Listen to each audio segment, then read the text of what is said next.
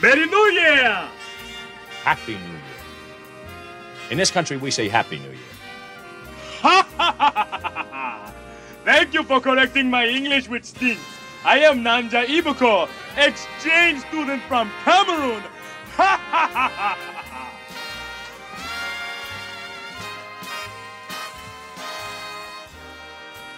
Beef jerky time. You want some beef jerky? Oh, please.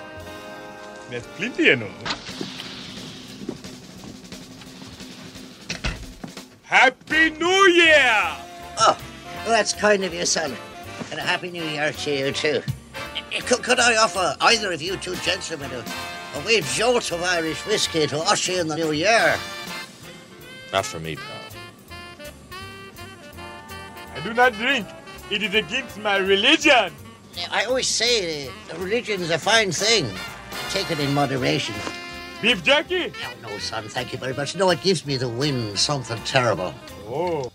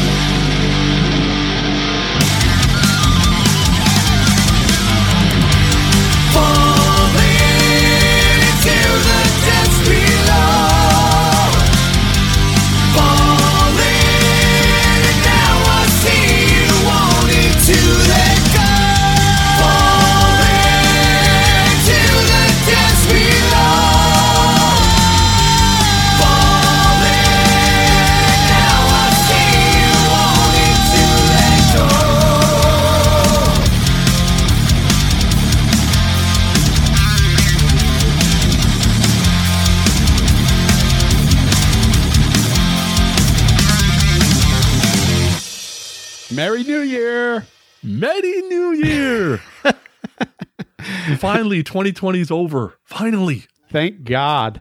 Put an end to that thing. For God's sakes, put an end to it. Just put a bullet in its head. I'll tell you, the first, I would say 60 days were awesome. The rest of the time was terrible because I, I got to move back home. I got all my stuff back. I'm back in California. No have to dealing with snow. We went to the Monsters of Rock cruise. Like it was all so much fun.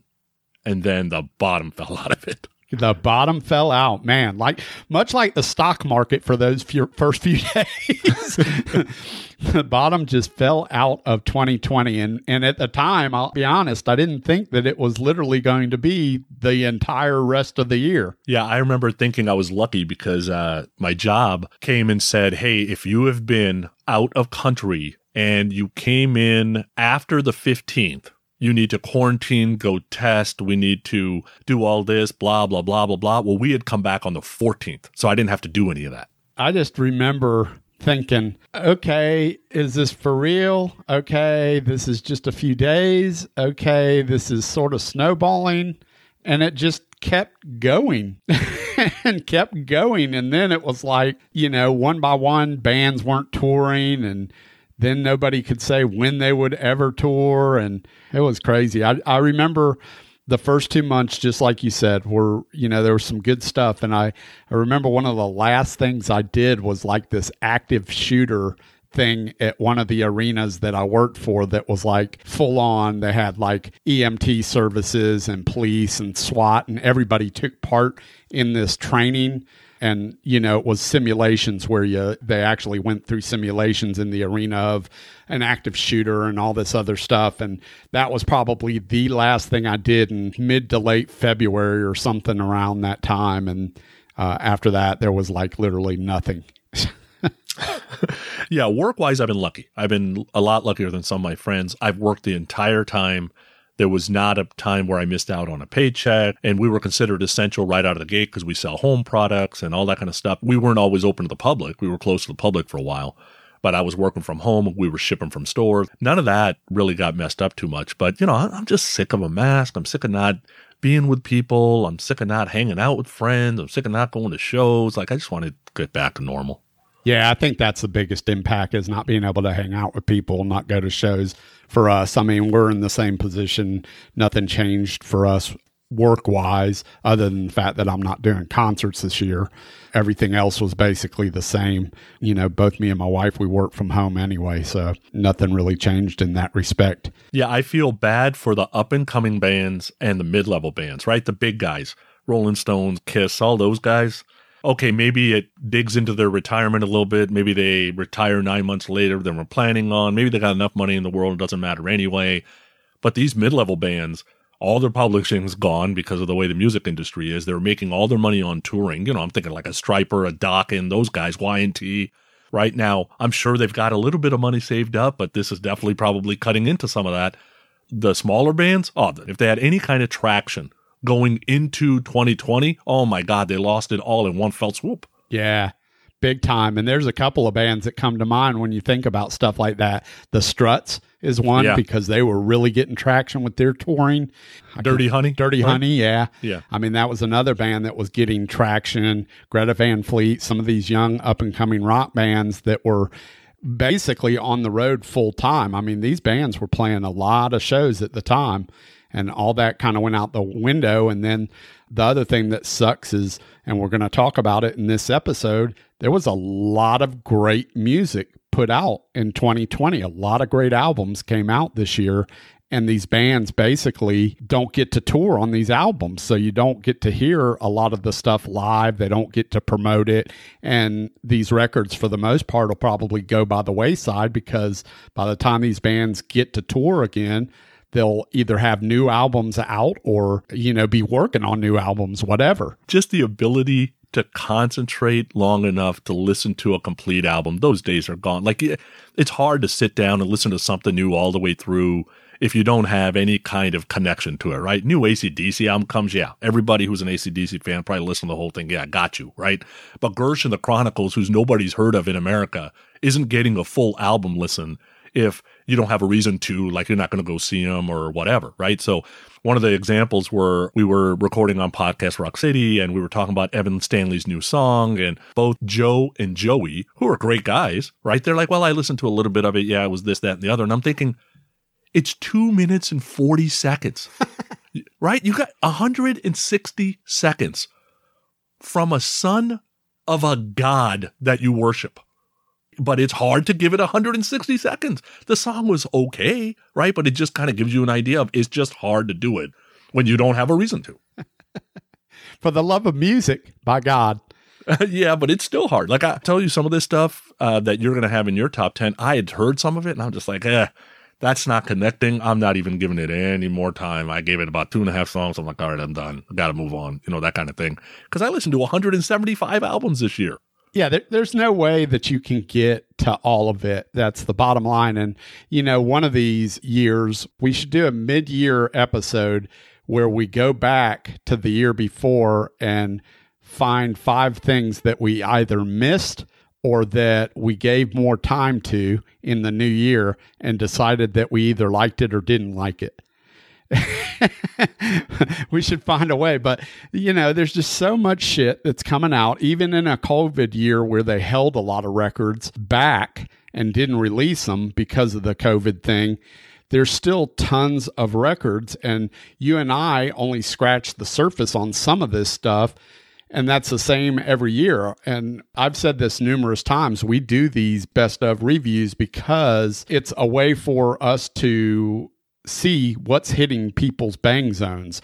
I love to go listen to other podcasts or read other website articles where they list their top 10, top 20 records because it never fails. I always discover something that I missed and I'll go, well, this ended up on five other people's lists. Let me go check this out. And I'll end up either loving it or hating it, one of the two. Yeah. So two years ago, started calendaring what was releasing so that way I could keep up. Every Friday, I check Spotify, Mascot Records, Napalm, Massacre Records, Deadline, Paris, MelodicRock.com, Steamhammer, AFM, Escape, Nuclear, Street Symphonies, Frontiers, and then I even go to DecibelGeek.com just to see if somebody reviewed something I missed. And you still had an album in your top 10 that I missed somehow. That's ridiculous.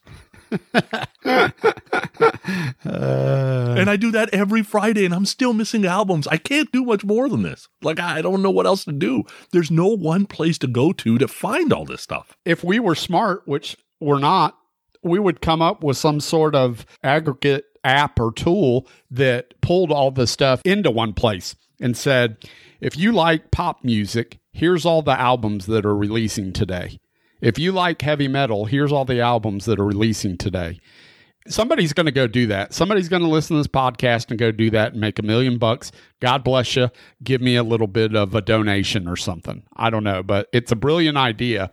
We just don't do it. I don't know how they're going to do that because your number five, which we'll talk about later, is the album that I had never heard. And it's like released in somebody's garage. How are you going to pull that on an app? Like, I don't understand listen, if it's on Spotify, and nowadays nine tenths of it is, right? Then there's some way that they can pull this information. If nothing else, they should be able to pull it from Spotify. The one thing that bums me out about Spotify versus Apple Music is that I use iTunes to categorize my library of music that I own. And the great thing about Apple Music is that when you found a band that was going to release something, if you already had some records in your library, they would automatically add that to the library once it came out and you would see it. Spotify doesn't do that. Like, I wish you could go ahead of time and go, hey, the new Dokken record is coming out in a month. Let me go and press a button in Spotify so that it automatically adds it to a playlist for me. And then it just pops up when it comes out. And I get all that. My thing is, shouldn't ACDC be worried about the same thing? Like, I'm a rock fan. ACDC should make sure they figure out I exist and market to me. yeah. Right? That's how you make money. Yeah. I mean, you're not wrong. Help us out. How do we not have to go to look for what's being released in 50 different places? Somebody got to know. And my email's connected to Spotify. So how come it's not getting pulled to that artist and that artist hit me on my email saying, we got a release coming? I don't have an answer for you, Sonny. if I did, I'd be rich. so quit pressing me, goddammit. I can't take the pressure. All right, well, let's get started then at least.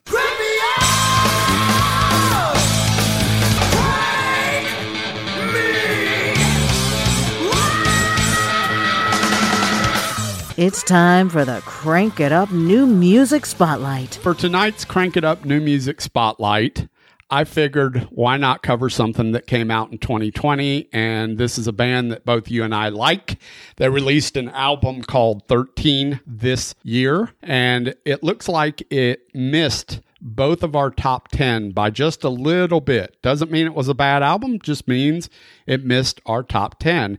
And that is Gotthard. You like this band, right? Yeah, what the interesting part is is the album's called number 13 and it ended up 13th on my top 20. Uh, there you go. Isn't that weird? Yeah. It- that was just by mistake. I got to say, it's pretty close for me. It might be a little behind 13, but fairly close. It's got some really great material on there. And here's one that kicks off the record. This is called Bad News. Bad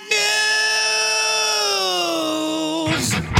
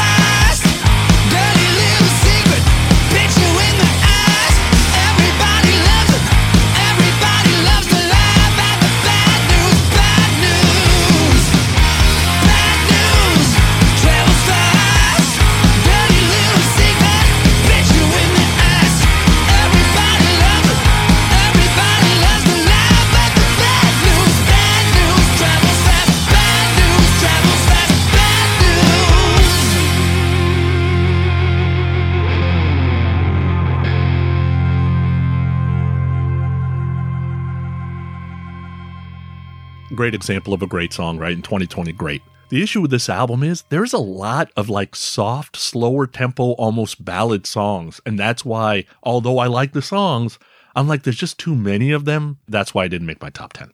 Yeah, I would ditto that. I mean, it's a 50 50 shot for me. I think the stuff that's on it that I like, I like a lot. And there's probably 50% that's really good. And then there is some stuff that kind of trails off. And so I would agree with that. But still a great band. They got great material. If you've never heard of them or you've never checked them out, G O T T H A R D, they're a Swiss band and very popular in Switzerland, as a matter of fact. But go check them out. They've been around for a long time. Everyone's got a rock and roll story to tell, and we want to hear yours. So go to our website at growinuprock.com. That's one word, G R O W I N U P R O C K dot com. Or visit us on our Facebook page at Growing Up Rock and tell us all about it. All right, so let's get started. I think we're starting with you today. Yeah, it looks like I'm going to kick off this uh, 2020 uh, review. And so coming in at number 10 for me is the band Confess with the album Burn 'em All. This is a band that kind of came to me late last year. Uh, I started hearing about them from various posts and things like that, and I went and checked them out. They're kind of just a straight ahead sleazy rock band. And I just, I love their riffs. I love their energy.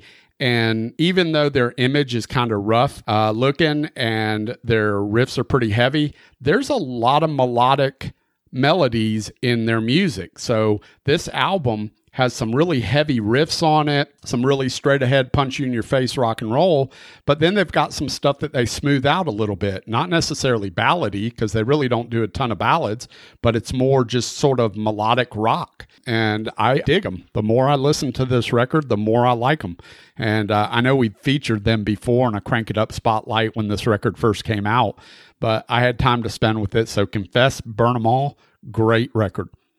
At number nine is a similar band in terms of how they came to me and around the time I discovered them, but the band Bloody Heels released an album called Ignite the Sky.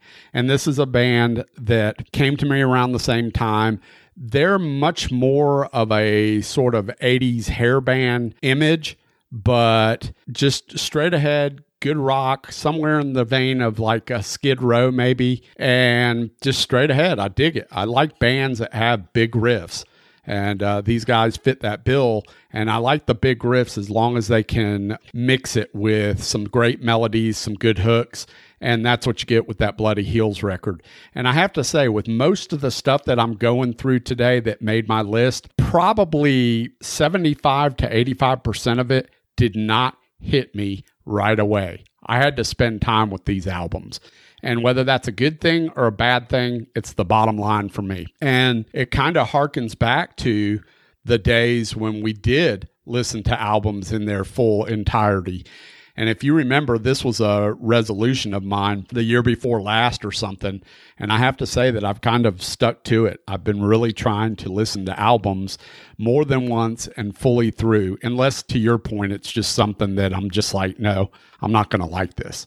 Like with the band Amaranthe, who I know you like a lot. I'm just not going to end up liking that stuff. I might like one or two songs, but I just can't do the Cookie Monster vocal, even with the smooth vocal. So that's not a band that I'm going to end up listening to a whole lot. And so I wouldn't spend a ton of time with them. And that brings me to my number eight pick. My number eight pick is a band called Storm Force, and they released an album called Age of Fear. Storm Force has the guy from Brighton Rock in it, Greg Fraser is in in Storm Force. And this record was really good. I listened to this record a lot when it first came out, and I revisited it recently when I was getting acquainted with some of these records that were on my list. And it's just a great melodic rock record. And so check out this song from the record called Dirty Vegas. It's 3 a.m. in the morning. Another misfit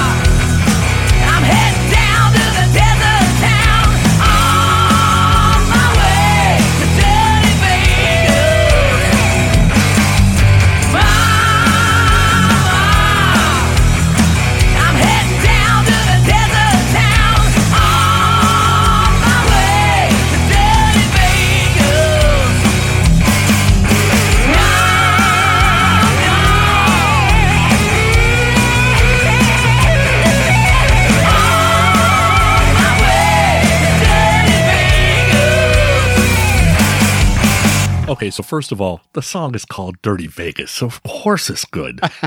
right? So, uh, my thoughts on these three albums confess, it was poppy at times, like that attracted me initially.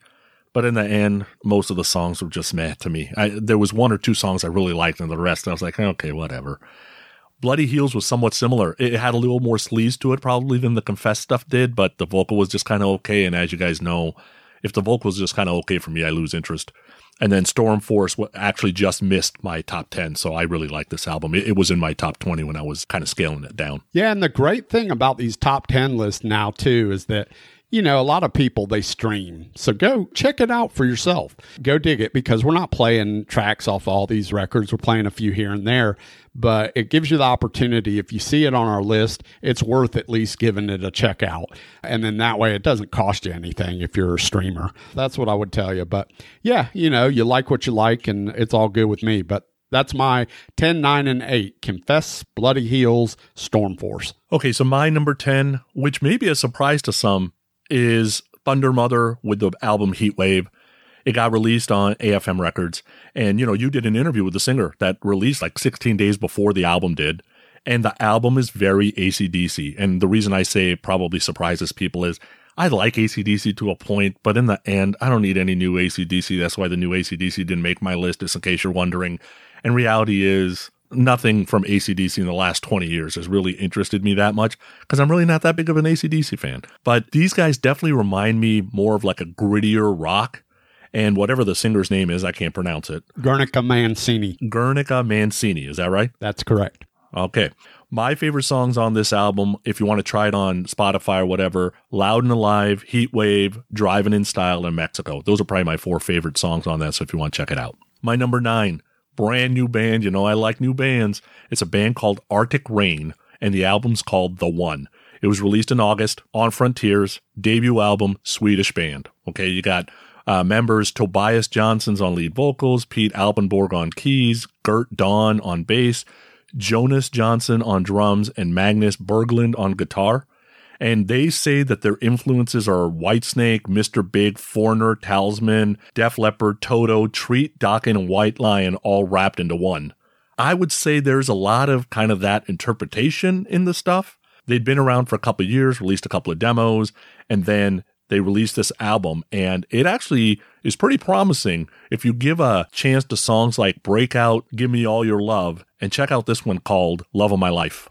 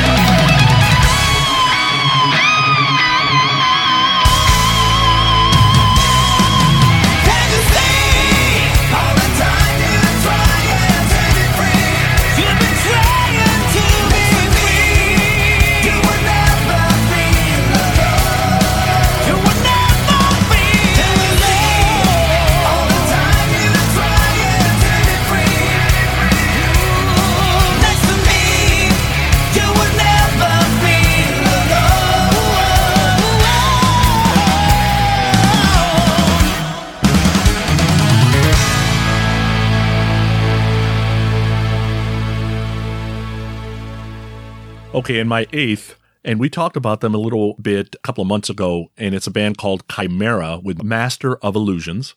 It was released in March on Frontiers. It's the fourth album by the band, led by Dennis Ward, who's a bass player in a ton of bands, but most known for Pink Cream 69. He's the lead vocalist on this album.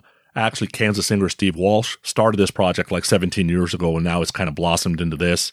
I would say the songs have this kind of like top down convertible late 80s blasting through the speakers, you know, driving up and down the road kind of feel. Very danger, danger, warrant type. Uh, my favorite songs on this thing is Follow the Sun, Walk Away, and Just Let It Happen. So if you want to check them out, Thundermother with Heatwave, Arctic Rain with the one, and Khymera, Master of Illusions are my 10, 9, and 8. What do you think? Yeah, so like you said, Thundermother Heat Wave is a big surprise to me. They always were a bit ACDC ish, but I think the big difference in this record and their previous stuff is that the songwriting is just getting much better. And this record, I'm going to talk a little bit about this band and this record a little bit later on because they're also going to appear on my list just a little bit further down. Arctic Rain. so, Arctic Rain is a CD that I got an advance on. Sonny and I, we get advances on records oftentimes because they want us to review it or listen to it or write a record on it or play it in the spotlight, whatever. Arctic Rain was a CD that we got back in August when this record was going to be released. I listened to two songs and I said, meh, and I gave it to Sonny because I said, I even found it in my email. I gave it to Sonny and I said, hey, dude, this sounds right up your alley because it's poppy, but it's too poppy for me, too many keyboards. I don't like it. And I just, I passed it on. Then when I saw it appear on Sonny's list, I said, huh, okay, let me go check this out. That song, Love of My Life, is fantastic. I started listening to some of the record and I'm like, why did I not like this record? So I heard some of the keyboards and everything, but it still had enough guitar in it for me, as you could tell by that song. So I'm not sure why I passed on this record at the time.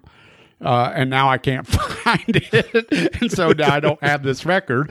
And I gave it to Sonny, and damn it. it's on Spotify. Just check it out Yeah, there. But I, do the same thing. Like I'll listen to something and I'm like, I don't like this. This has got Steven written all over it. Or if it's like really shitty, I'm like, oh, this has got Righty and BC written all over it. This is the kind of shit they like. And I just pass it on. So Arctic Rain is something I missed, and that's popped up in a lot of people's top tens. I've been looking at uh, Facebook, and people are starting to post their top ten albums of the year, and Arctic Rain has appeared in a couple of places. So good for you. I'm going to go back and spend more time with this record now. I like that song a lot. Khymera Masters of Illusions. They are what I thought Arctic Rain was. Just too many keyboards. It just doesn't connect with me. It's really polished, really melodic pop rock. I wouldn't even call it pop hard rock. At times the guitar shows up here and there, but it's just too keyboardy for me. And it's just kind of meh. It's not that you have keyboard in your band, it's that you mix the keyboard so far up front that the guitar gets buried. And that I don't like. And so Khymera is one of those bands for me. I've tried it a few times. I know a lot of people in the melodic rock world like this band. That it just doesn't connect with me. Yeah, I think what's happening with the keyboard nowadays is it's almost getting entered by a band to soften them up a little bit so they're not so hard. They have a little more mass appeal. In some cases, it's not even needed, but it feels like it was added at the end just to get more people to listen so it's a little more popular. All right, so that brings us to my seven, six, and five. At number seven, Sonny talked about it at his number 10. I had Thundermother Heat Wave. If you guys haven't had the opportunity, go back and check out the interview I did with Guernica Mancini. It's a nice short interview. I think it's like 40, 45 minutes. And I just talked to her about this record before it was released. I like this record a lot. Like I said, I think their songwriting is becoming much better. Songs like Driving in Style are very ACDC and kick you in your teeth. And that's what attracted me to the band.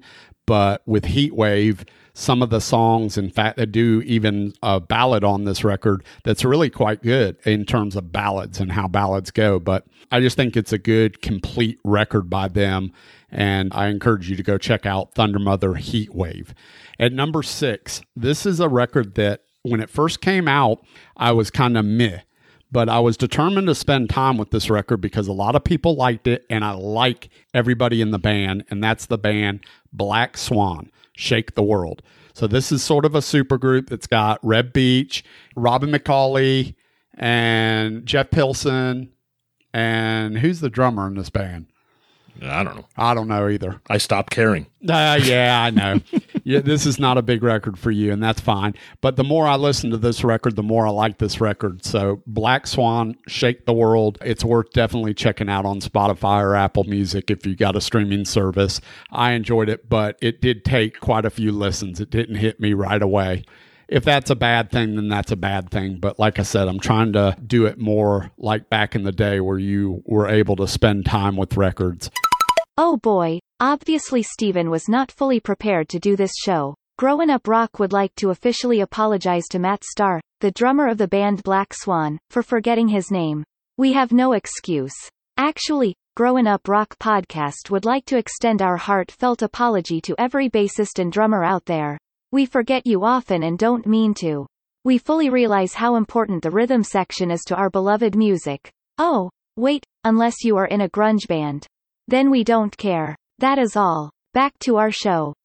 And number five is a new band that came to me just this year. I'd never heard of them before, and they started showing up on a lot of people's posts, and so I wanted to go check them out. And that is the band Catalano. And they released the record Night Fighter, which I believe is their second record. And they're just a straight ahead rock and roll band. Big riffs, some big courses, some more melodic stuff throughout the album. Check out this song, Overdrive.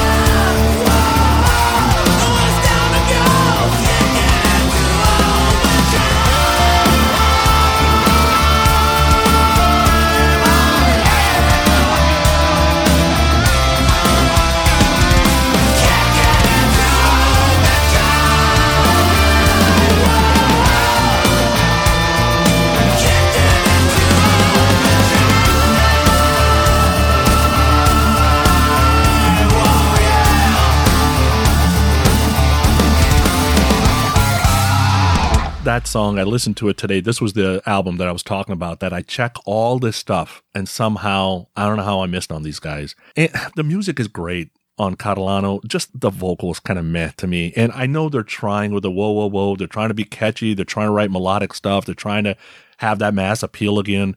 But this is what you get when the singer lacks range. And I'm hearing like an Erik Grönwall sing this, and I'm like, oh my God, this stuff would be amazing with a guy that could really rip it. But, you know, they got a singer that's not that guy. So I just kind of lost interest. Like I listened to a little bit today. I'm like, eh, it doesn't really hit me super hard. Maybe six months from now it hits me different. I'm not sure. I don't I don't know. Thundermother we talked about in that Black Swan record. My problem isn't Robin's vocals. I think he sounds great. I think Reb does a great job on the guitar. My problem is a songwriting. And I was looking for super magic. When I heard about this Black Swan thing, I'm like, all right, baby, here we go. Winery dog style love right here.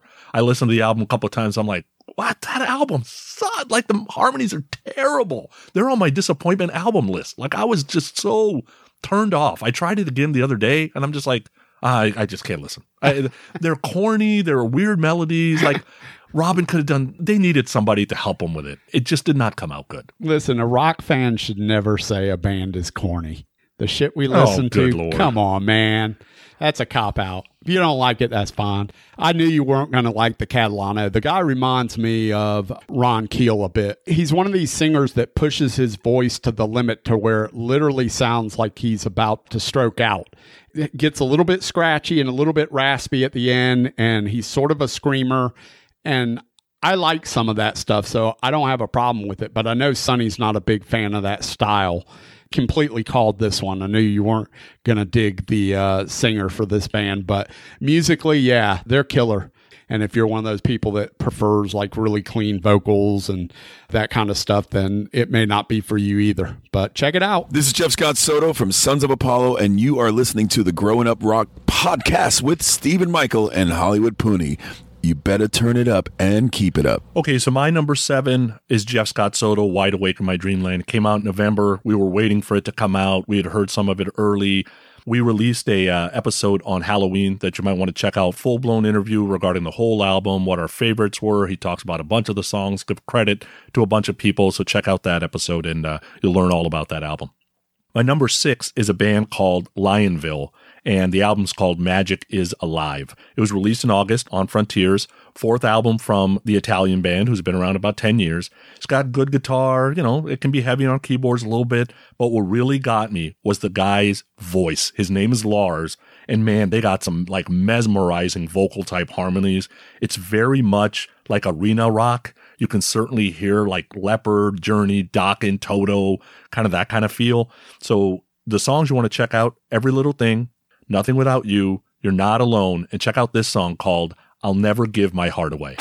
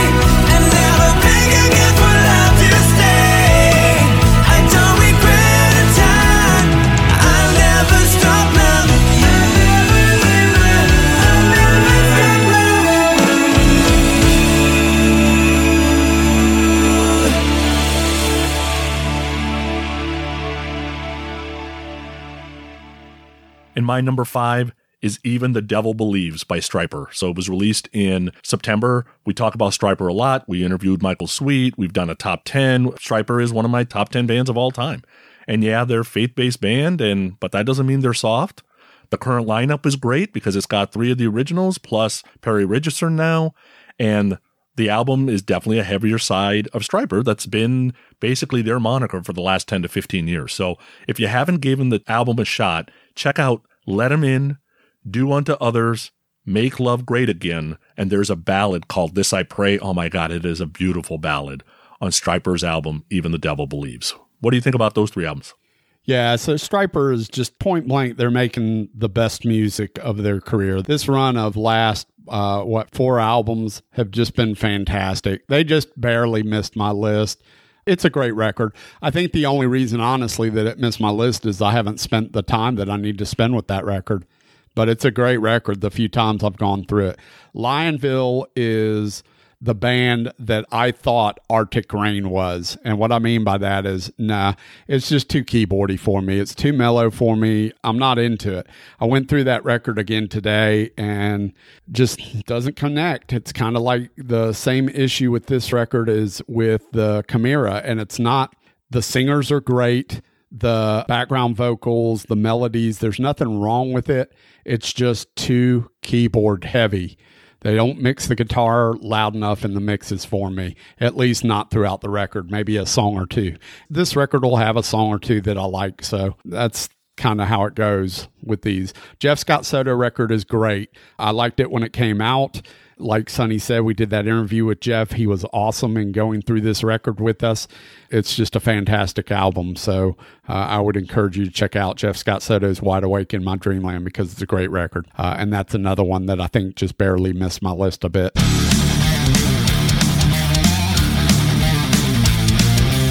All right, so we'll take a little bit of a break from our top 10 of 2020 and talk about the Grown Up Rock Loud Minority Facebook group. We encourage people to come to the Grown Up Rock Loud Minority Facebook group uh, because it's a good place to have conversations regarding the podcast, regarding new music, regarding upcoming themes, or themes that we've already covered on the podcast. There's a great bunch of people in there. It's a private Facebook group, and it's just a good positive place. There's not a lot of negativity going on in the group.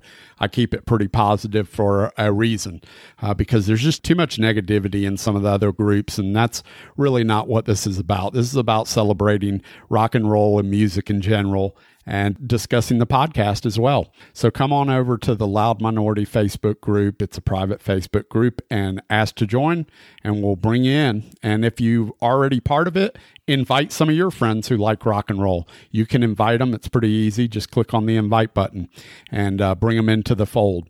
I also want to take this time out, Sonny. I think we need to recognize a bunch of people that have sort of been with us from the beginning and just really do a great job in supporting the podcast and always sharing things. And people like Bill Elam and David Cathy and some of these folks that have been around from the get-go, Graham Ritchie and all these people have really been a great help to the podcast.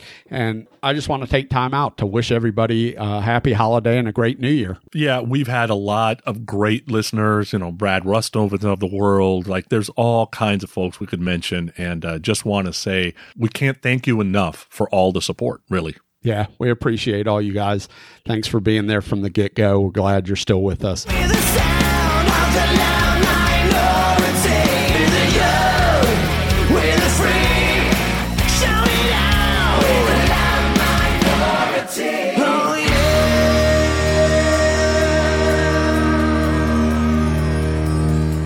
Let's get back to these top 2020 picks. Well, before we go to that, I was thinking um, concert wise, we haven't seen very many concerts because of goddamn 2020. So concert wise, you know, we usually talk about what are the best concerts you saw in 2020, and I think we could probably say Heat, Y and T on the ship. Like there was some great concerts on the ship we saw.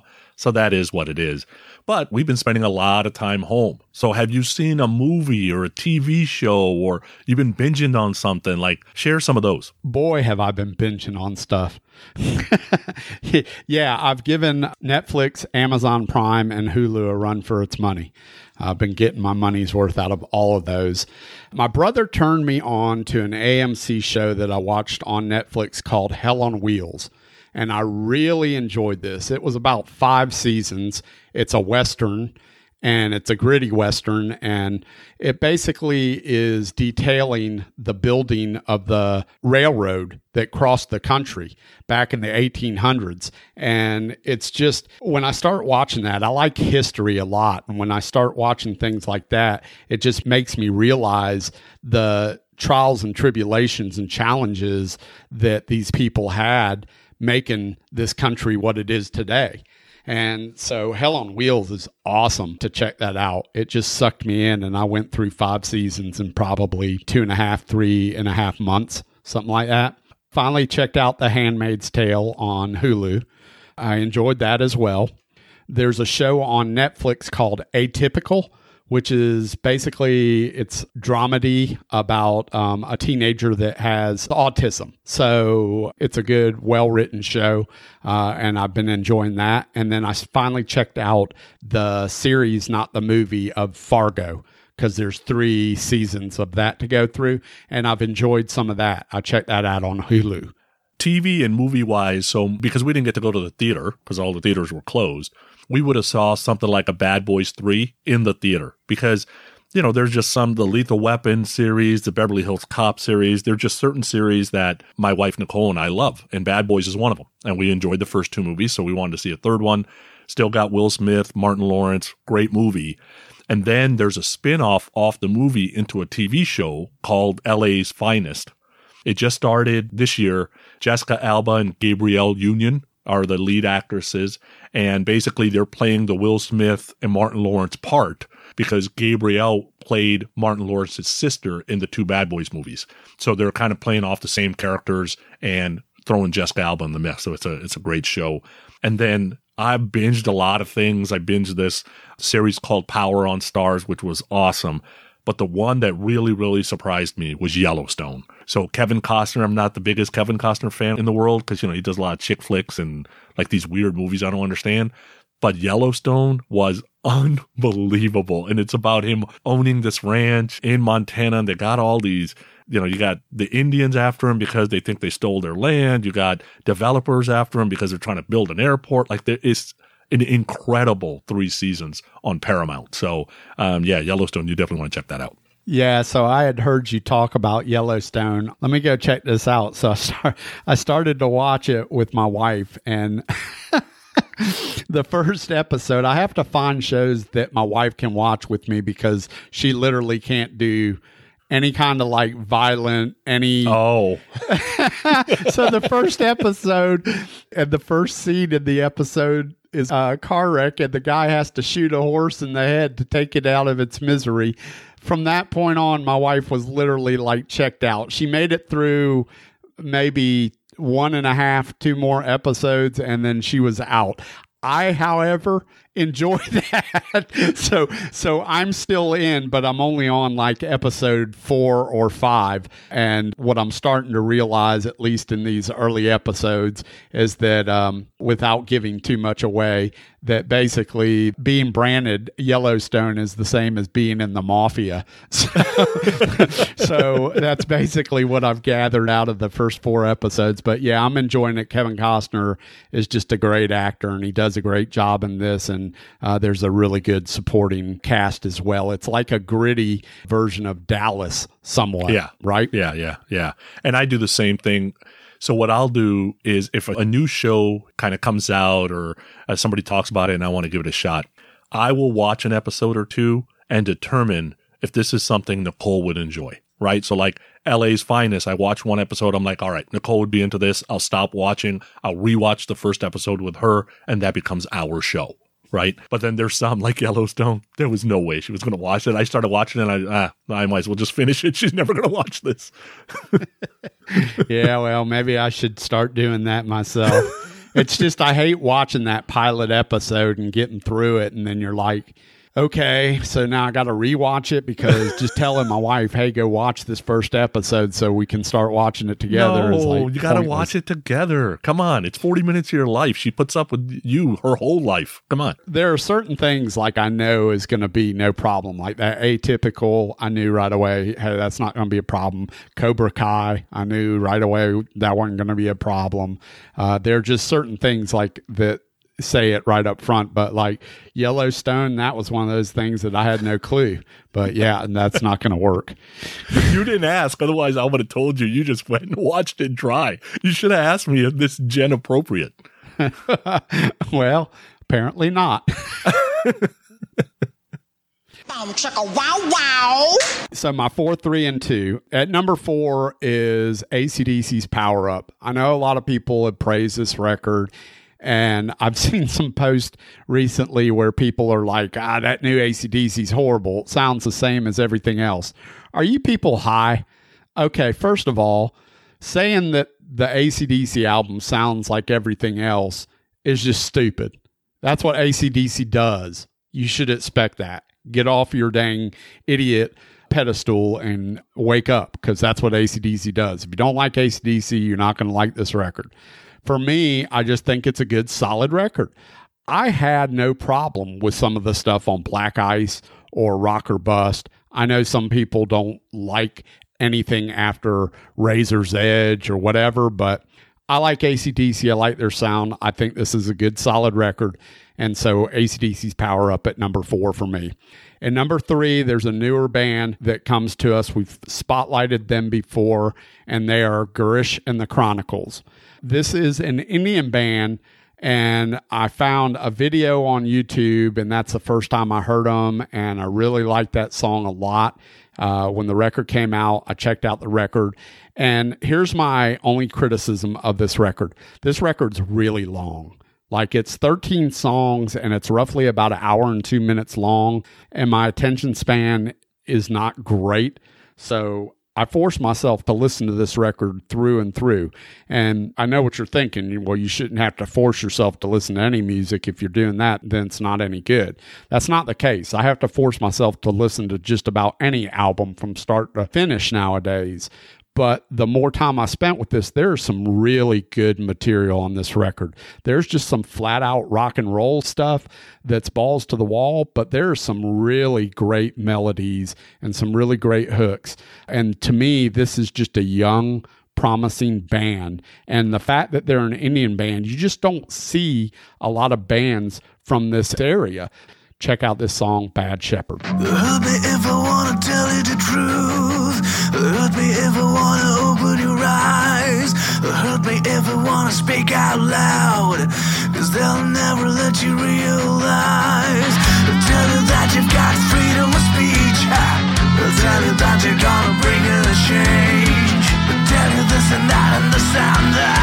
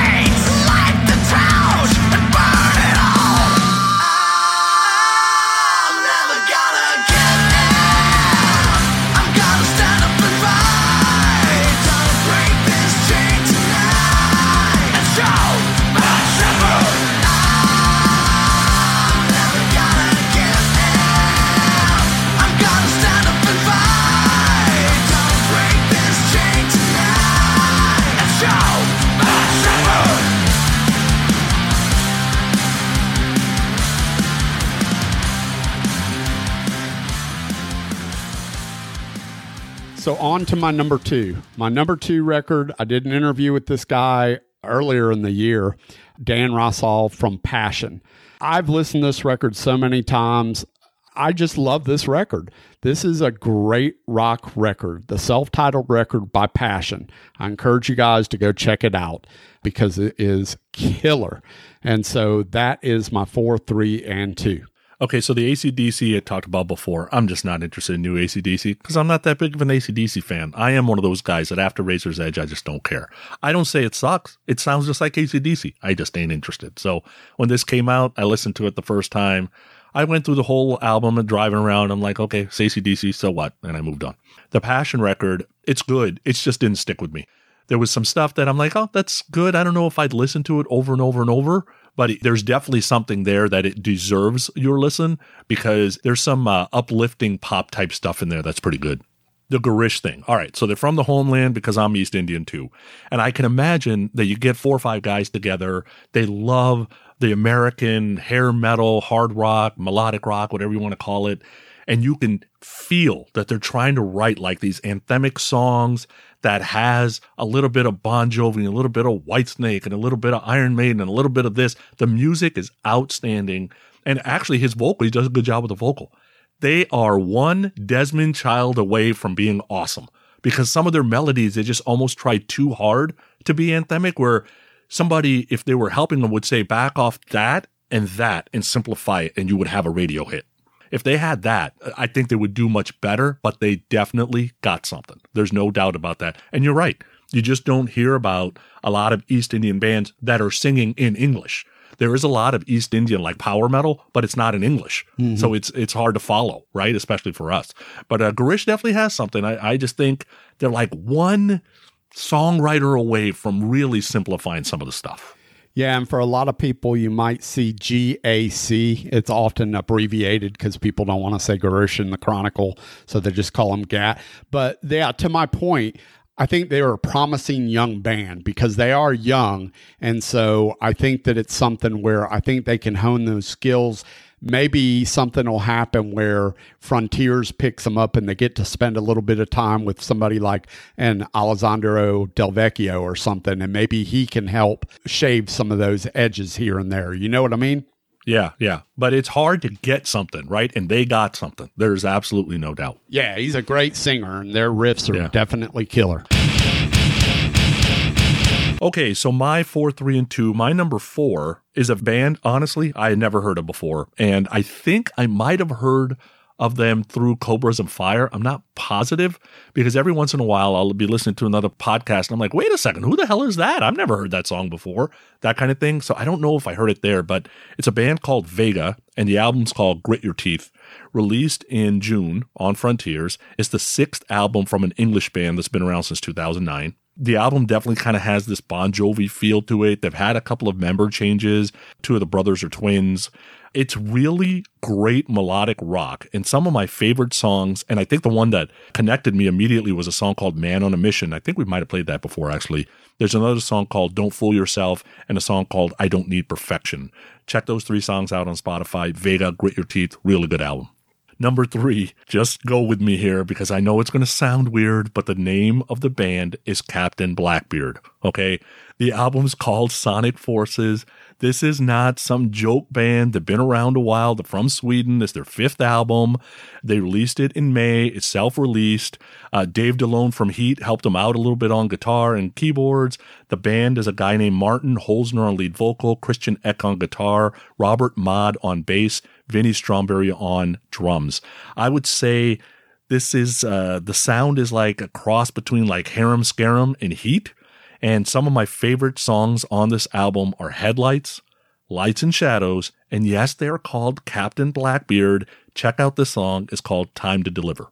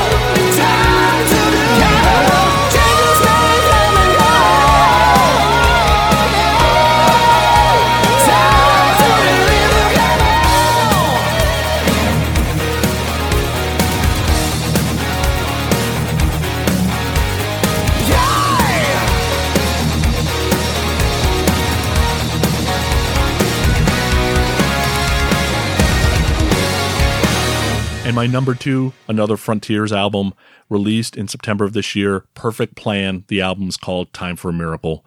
This is a second album from a Swedish band. I would say they've absolutely nailed that foreigner survivor type vibe. Some of my favorite songs on this album are Time for a Miracle, the title track, Better Walk Alone, What About Love, an amazing ballad called Fighting to Win. This perfect plan thing may be a little light for you because it's got a lot of keyboards to it, but it's got some great, it's almost like a Toto Journey type of feel. It's a really good album. So what do you think about my four, three, and two? And yes, they are called Captain Blackbeard. I didn't pick the name. Slack windward brace and Slack windward brace and sheet. Hold the pennant line. Hold the pennant line. What are you doing? What are you doing? No, what are you doing? What are you doing? No, what are you doing? What are you doing? Captain gives orders on the ship. The captain of the ship is giving orders. My ship makes me captain. They be my charts. That makes you shot man. Uh, Captain Blackbeard is awesome. I like their singer Jack Sparrow. He does a fantastic job. So we did feature Vega in a Crank It Up New Music Spotlight back when this record came out. I think I bought this record to your attention. You were like, I was waiting for that to come out. I missed that one. Yeah. Okay. So yeah, half the record is really good, and the other half of the record is meh to me. Like the songs that I like, I like a lot, but probably half the record trails off for me, which is why it's not on my list. Captain Blackbeard, I'd never heard of in my life. And so, all jokes aside, I didn't know anything about this band. I went and checked it out. And if the rest of the record was like Time to Deliver, I would be in because I like that song a lot. I like Time to Deliver. It's probably the best song on the record for me personally. But they lose a lot of that aggression through the rest of the record, and it's a little bit too keyboard heavy.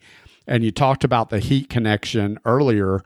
Heat's keyboard player, Jona Tee, produced their 2017 record for this band. So there's definitely a Heat connection there. Perfect Plan. I interviewed Kent Hilli earlier in the year before this record came out. We talked a bit about this record, and I love this record. They just missed my top 10. I think that they're very foreigner and even more so giant. Like they really remind me of the band Giant, who I like a lot. And in fact, Kent Hilli said that's one of his favorite bands. And in fact, both Perfect Plan records are really good. So I would tell people go check out both those records, Time for a Miracle, and then the first album that they released as well, which I can't remember the name off the top of my head, but it's out there as well. So All right, so time for our number one, and we have the same number one. So I'll let you go first. When I heard this record at the beginning of the year in February, just after our cruise, I think it came out just after the cruise, I had an image and a live performance to put with the new record. And from that point on, this record never left my top spot.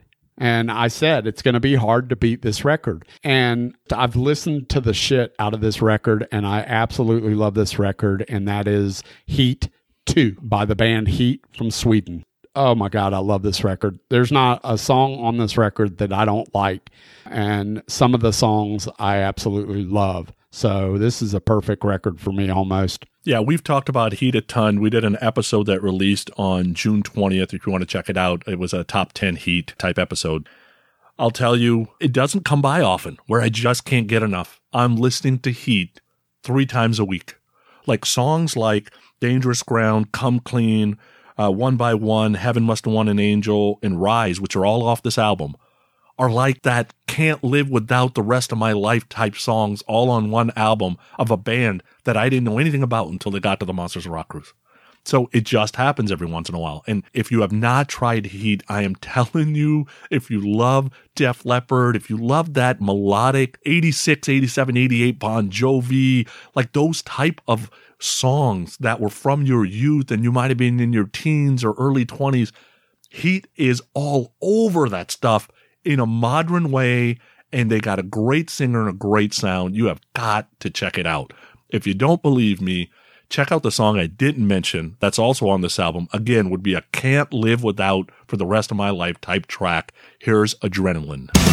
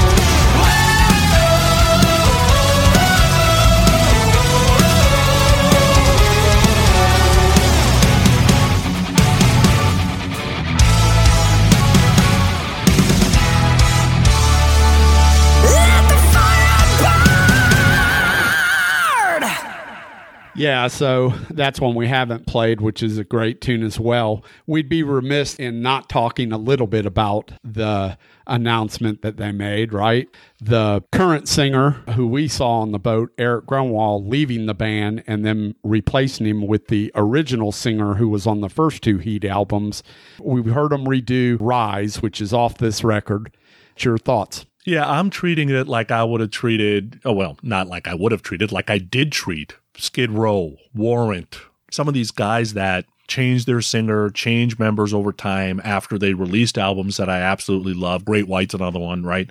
The live aspect of it, although it was amazing, I thought Heat was great on the boat. And everything I've seen on YouTube, the DVD I got, like everything that I've seen about Heat has been incredible. They're just that. They're just live performances. In the end, you live with the music every day. And there's nothing that Kenny's going to do to erase what's out there that you can listen to. You know, there's some stuff that he did on the first two albums that I really like. So, you know, I'm going to give Kenny a 100% chance. I got no issue with that. I wish they would not redo songs off this album with Kenny's vocal because all you're going to get is a bunch of comparing to Eric. They already did that once, which that was unfortunate. I thought Kenny did fine, but you know, I was like, well, now you got me comparing. and That's not fair, right? Because I didn't get to see Kenny live and I've got Eric singing this thing live in my head. So I don't know if that's a fair comparison. I'm giving him every shot on the planet. When it comes down to the end, I'm going to be listening to the music forever. And I'm going to see him maybe, if I'm lucky, one or two times again. That's it. All right, so we want to talk a little bit about the albums that just missed our top 10. Yeah, go for it and share your disappointing albums too. So the records that just missed my top 10, we talked about it earlier. The Gotthard that we played in the Crank It Up New Music Spotlight, that one just missed. The new one by Revolution Saints just missed. There's a band called Landfall that I liked quite a bit. They're along the same lines as A Perfect Plan, just kind of straight ahead melodic AOR hard rock, maybe around the same type of Foreigner, maybe. The Vandenberg 2020 record I thought was a good, solid record. I enjoyed that one as well. Shakra, Swiss band with Mad World. That was a really good record. A new band on Frontiers called Electric Mob. I enjoyed quite a bit. There's a new record that just came out literally a few weeks ago that initially I, I was like, not for me because it's really sort of 80s pop with some rock in there.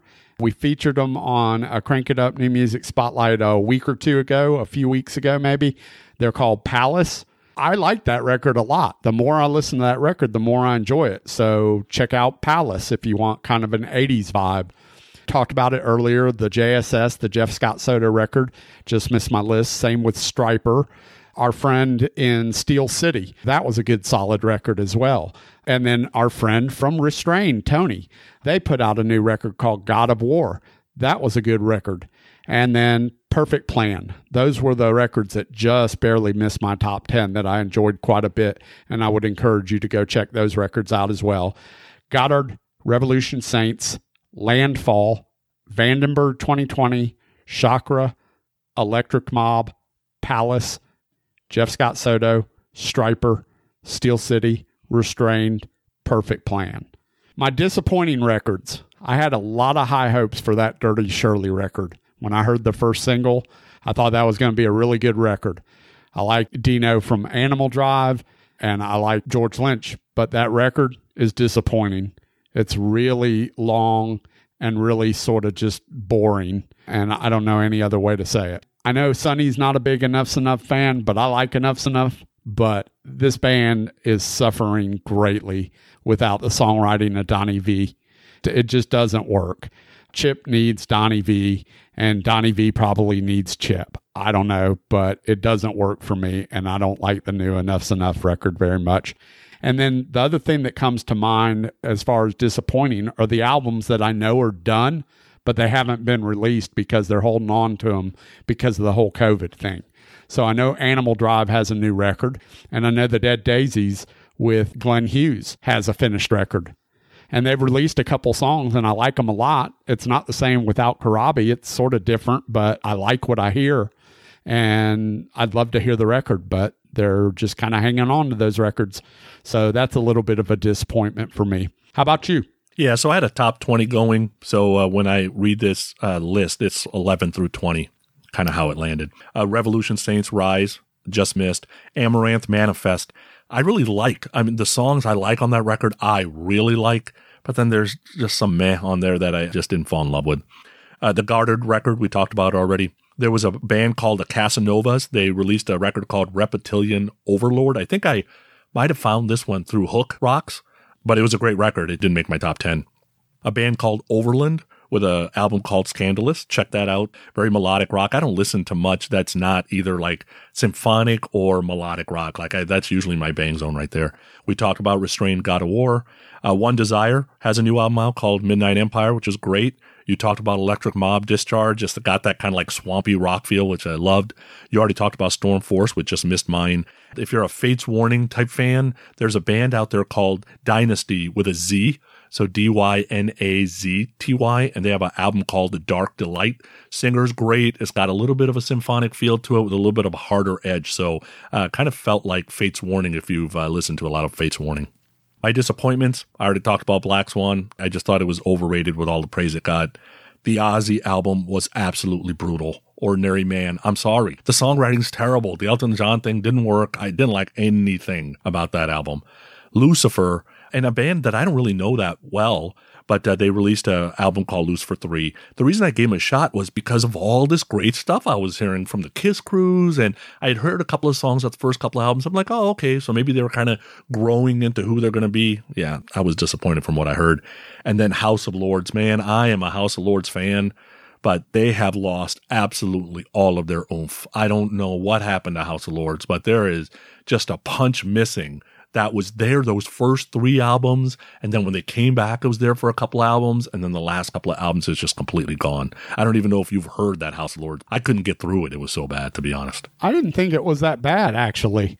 House of Lords, other than Sahara, has never been a huge band for me. I didn't love their first record because I thought it was a little bit too keyboard heavy.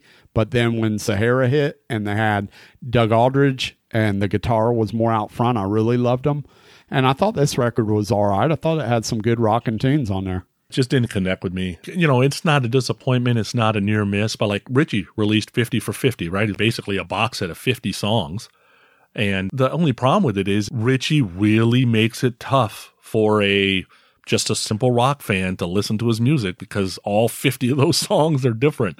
So there's a bunch of them that I love, but there's a bunch of them that are okay, but you're not just going to get a typical rock fan to love everything that he does because he's all over the place. I like that he's all over the place, but most people won't like that. So Yeah, and we should mention if people are listening to this and aren't familiar with how we do things. I mean, we don't include greatest hits or EPs or live albums in these best of things. We just don't include those.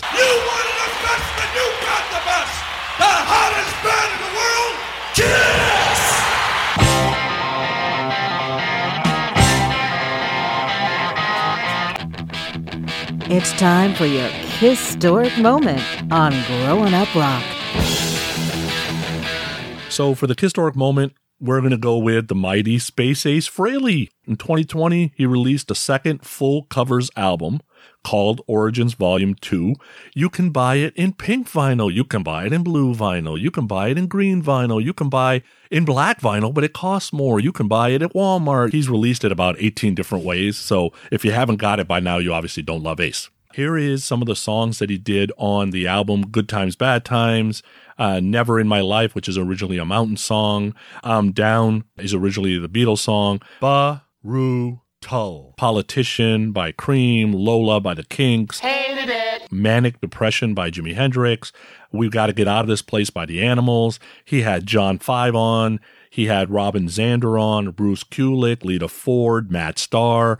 But check out this version of the Kiss classic from Dress to Kill. Here is Ace on guitars, Paul Simmons on drums, and then on vocals and guitars is a triple threat of Ryan Spencer Cook, Jeremy Asbrock, Philip Shouse. Here is She.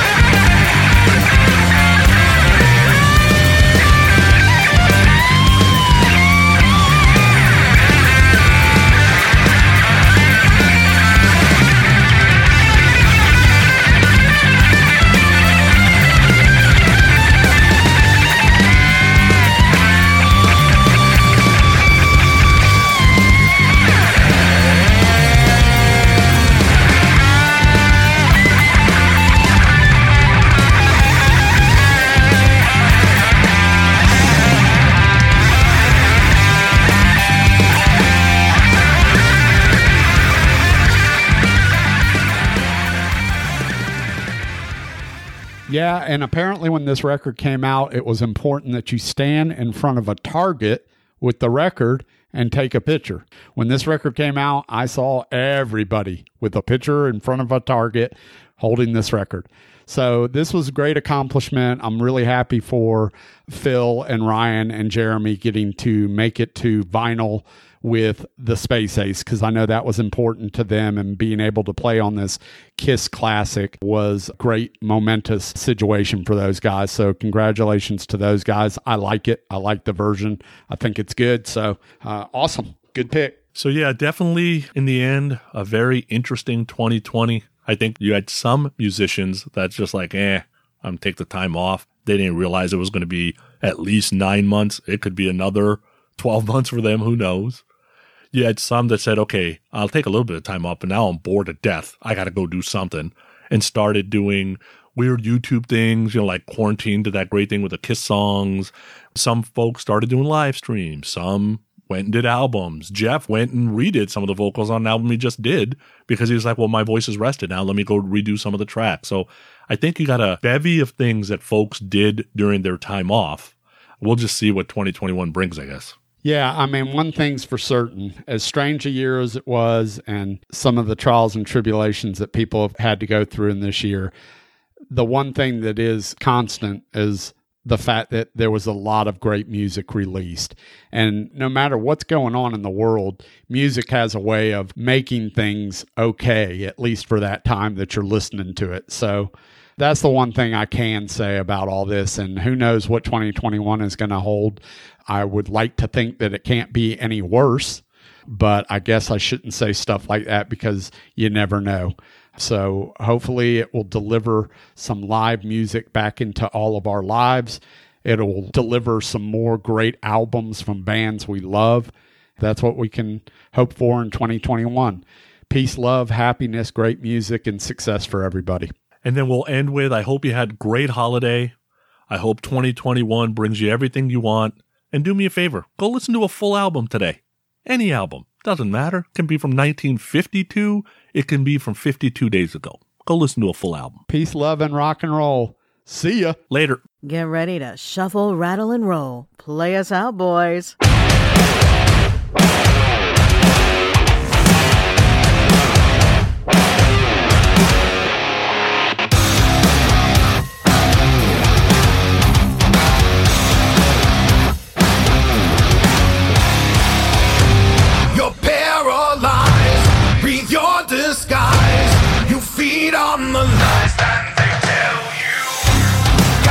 Gotta away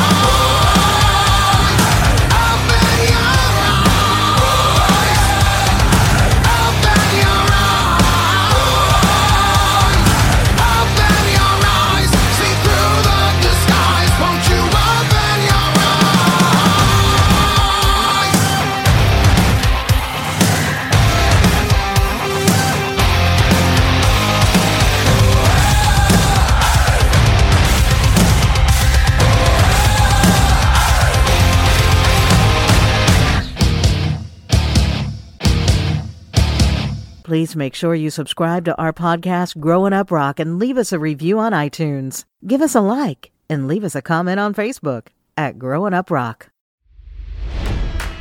It's NFL draft season, and that means it's time to start thinking about fantasy football.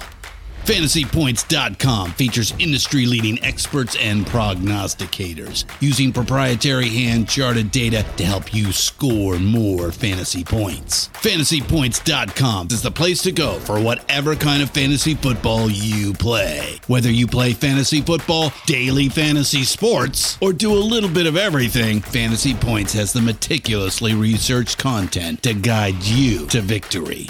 And why wait for the fall? Fantasy Points also covers the new spring football league, the UFL. Join the guru, John Hansen, Scott Barrett, Joe Dolan, and other massive names in the fantasy football universe with an exclusive offer. Use code Pantheon for 15% off any fantasy points package, including the all in package, with access to every article, tool, and data nugget that Fantasy Points has to offer.